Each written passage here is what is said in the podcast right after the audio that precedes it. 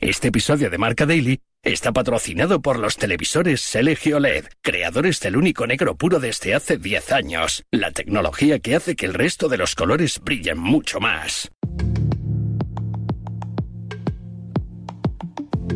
Siempre del rendimiento, de verdad. Eh, ya he dicho que mm, no sé si somos capaces de aguantar el nivel de Barça, Madrid y Atlético Madrid eh, durante una temporada entera pero el rendimiento del equipo me hace estar muy feliz. Estos jugadores están haciendo, están haciendo historia de verdad. Eh, y eso es lo que más feliz me hace, porque creo que, hoy cualquier aficionado al fútbol eh, se va siendo un poquito el Girona. Y eso es algo muy difícil, porque tú ves partidos de fútbol y muchas veces, si no es de tu equipo, no lo ves. Y hoy se puede ver al Girona jugar, y eso lo han conseguido estos jugadores. Sí, es un momento difícil de, gestionar el mensaje, ¿no? Porque realmente creo que hemos sido un club muy prudente, muy humilde en el aspecto de, los objetivos, pero ahora estamos viviendo algo superlativo, ¿no? Y yo creo que ahora mismo hay que pensar en, ir partido a partido, pero también pensar en, que podemos eh, conseguir cosas grandes, ¿no? El pensar que el equipo puede estar en, en Europa el año que viene creo que es una, una realidad y hay que seguir trabajando para llegar a este objetivo, ¿no? 2-4, ni más ni menos. El eh, Girona ganó el domingo por primera vez como visitante al Barcelona en una exhibición eh, brutal de fútbol. Dobbik, Miguel Gutiérrez, Valeri y Estuani firmaron una victoria para la historia. Y el debate a estas alturas ya es razonable, evidente y necesario. Un equipo construido para salvarse salió de Montjuic como líder con una salvación matemática conseguida y con el reto de soñar por el título cada vez más presente. Es martes 12 de diciembre, recibo un saludo de Pablo Villa y hoy es el eh, Girona candidato a la liga en Marca Daily, un podcast patrocinado por los televisores LG OLED, creadores del único negro puro desde hace 10 años, la tecnología que hace que el resto de los colores brillen mucho más. Marca Daily.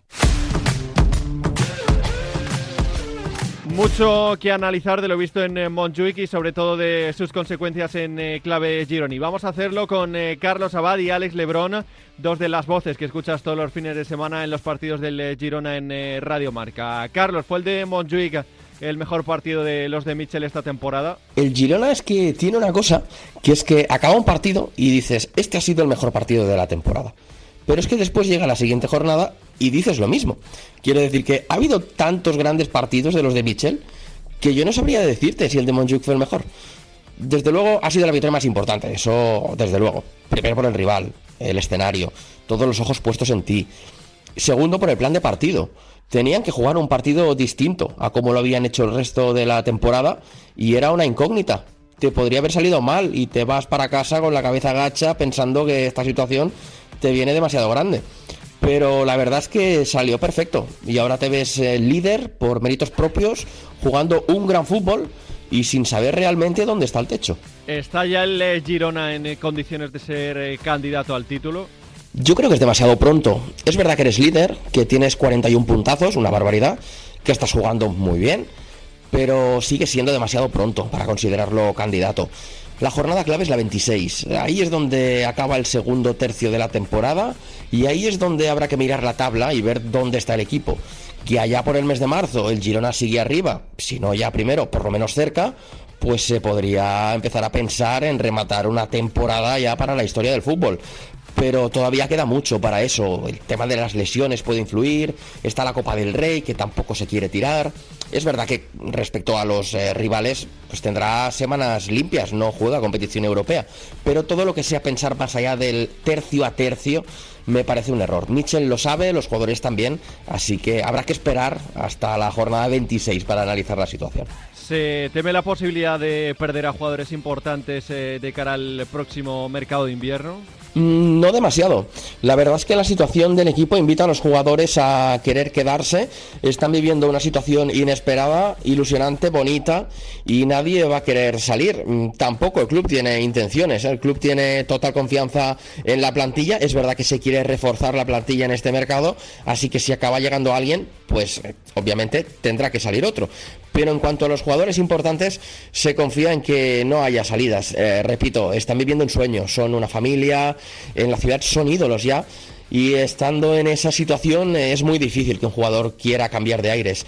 Es verdad que luego el fútbol es imprevisible, del mercado también. Siempre puede llegar un clausulazo de última hora, una oferta millonaria tipo Arabia, pero eso es algo ya que no se puede controlar. Si la pregunta es si a día de hoy hay miedo o no, o preocupación, ninguna. Lebron, eh, ¿tiene defectos este Girona? Bueno, es difícil ponerle defectos o buscarle defectos a un Girona que nos ha maravillado a todos y que está haciendo un temporadón. Lo que sí que le pondría es un pero o un interrogante al futuro. Y es decir, eh, de momento tengo la sensación, habría que reforzarlo con números, eh, que Michel está usando 12, 13 jugadores a lo sumo en lo que llevamos de temporada. Y eso en una competición de 38 jornadas es difícil de mantener. Mi duda es cuando aparezcan las temidas lesiones musculares, eh, qué va a pasar con el equipo y qué rendimiento van a dar los jugadores a priori suplentes. Para mí, si consigue reenganchar o si consigue enganchar, mejor dicho, a los jugadores teóricamente suplentes en una espiral positiva como tienen los 11 titulares, eh, va a ser una gran noticia para el Girona. Dobic, Sabiño, Aleix García, muchos nombres propios. ¿De qué jugador tiene más dependencia el equipo de Montilivi? Es una gran pregunta, la verdad. Eh, y te diría que de Sabiño, porque ha sido sin duda la gran revelación de este inicio de temporada, no solo del Girona, sino seguramente de la liga.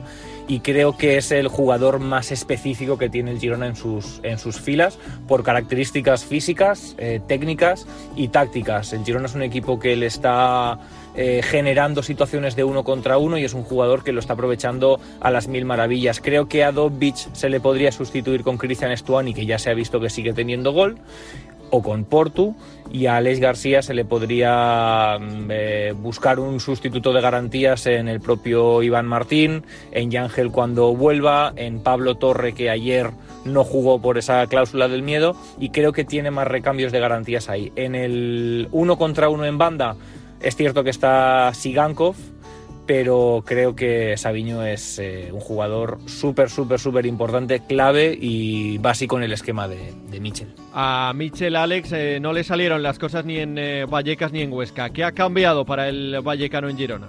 Pues mira, creo que una cosa tan sencilla como confiar en él mismo. al final es un entrenador que se ha adaptado allí donde ha ido con una idea clara, pero se ha adaptado a los jugadores que ha tenido.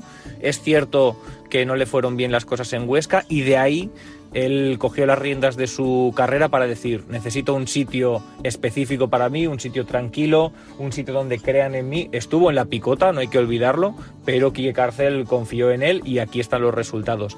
No creo que haya hecho muchas cosas diferentes, porque al final el estilo es el mismo que podíamos ver en el Rayo o que intentó en el Huesca, simplemente que aquí todas las piezas han encajado, eh, su discurso ha calado en el vestuario, ha calado en el club van alineados con el director deportivo, van alineados con el director general y con la propiedad y eso eh, se está notando en el terreno de juego. Cuando todo está un poco hacia arriba, hacia abajo, cuando hay un pequeño terremoto y todo te afecta, eso es malo para el equipo. Y en el Girona no hay terremotos, eh, está el agua en calma y ahí eh, Michel está disfrutando y sobre todo su discurso está llegando a los jugadores, que era algo que yo creo que en Huesca, por ejemplo, no sucedió y eso se notó en el, en el terreno de juego. Y luego, además, la presión atmosférica del club eh, no es muy alta, además él ha caído de pie en la ciudad, ha aprendido el idioma, ha aprendido catalán y eso la gente lo valora mucho. Y quieras o no, eso hace que el ambiente sea mucho más eh, favorable para Michel, que ha encontrado en Girona su segunda casa. Si la primera es Vallecas, la segunda es, es Girona, no ha hecho nada diferente a lo futbolístico, simplemente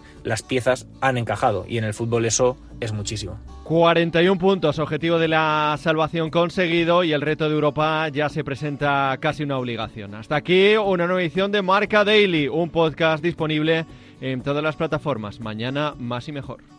Hace 10 años, LG creó el único negro puro, un hito en la historia de la tecnología que hizo brillar millones de colores. Ahora, esos colores brillan intensamente y se integran a la perfección en tu hogar. LG OLED Evo 10 años con el único negro puro.